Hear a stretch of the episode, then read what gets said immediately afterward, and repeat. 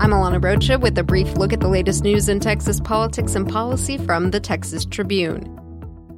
Come next month, the two Texans in the hunt for the Democratic presidential nomination will come back to their home state to debate in Houston.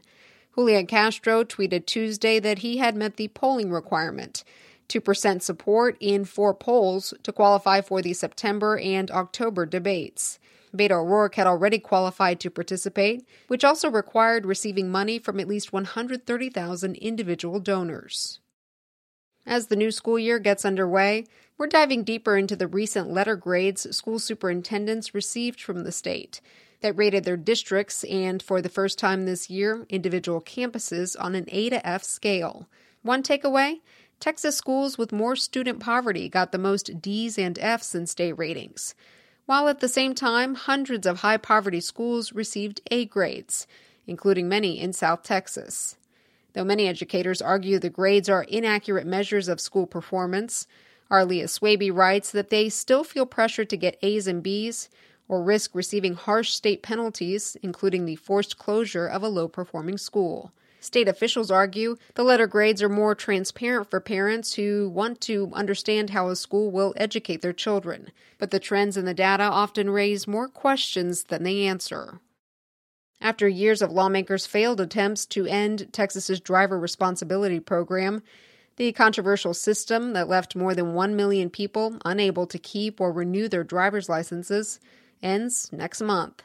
That means more than 600,000 Texans will immediately be eligible to have their driver's licenses reinstated. The program garnered widespread scrutiny the 16 years it was on the books for tacking annual fees on top of the price of tickets, charges critics argued trapped poor people in a cycle of debt. Efforts to pass legislation previously hit obstacles because the fees collected are used to pay for the state's emergency trauma center care system, but soon that money will come from other sources. Texas lawmakers are hoping the $212 million they approved to lower wait times at driver's license centers works.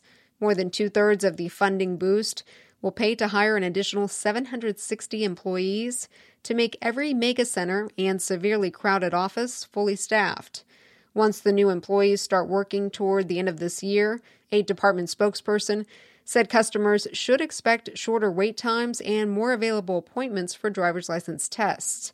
But many Texans remain skeptical wait times will drop long term. In the past seven years, the legislature has poured more than $400 million into the department to lower wait times, attempts that, up to now, haven't worked. The wait is over to find out who will be closing the 2019 Texas Tribune Festival. Just announced, U.S. House Speaker Nancy Pelosi will have the final word on Saturday, September 28th. Event details and registration at festival.texastribune.org. I'm Alana Rocha with the Texas Tribune. You've been briefed. The brief is sponsored by Blue Cross Blue Shield of Texas. Want healthcare insights? Listen to the Blue Promise podcast, hosted by Blue Cross and Blue Shield of Texas. Download it wherever you get your podcasts. Learn more at standingwithtexas.com.